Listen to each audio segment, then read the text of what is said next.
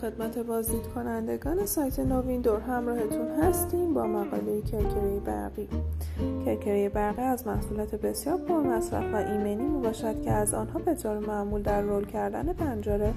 درپای ورودی در به مغازه ها پارکینگ ها و فروشگاه استفاده می شود و بر اساس جنس تیغه وزن تیغه رنگ لیبل و یا برچسب زده شده روی تیغه ها و موتوری که استفاده می شود در دسته های متنوع و مختلفی قرار می گیرند دستبندی محصولات کرکری برقی به چه صورت است؟ همونطور که در موارد فوق با آن اشاره مستقیمی داشتیم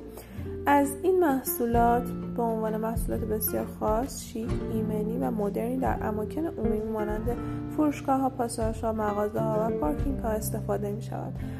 و بر این اساس دسته بندی می شود. ممنون از اینکه با ما همراه بودید.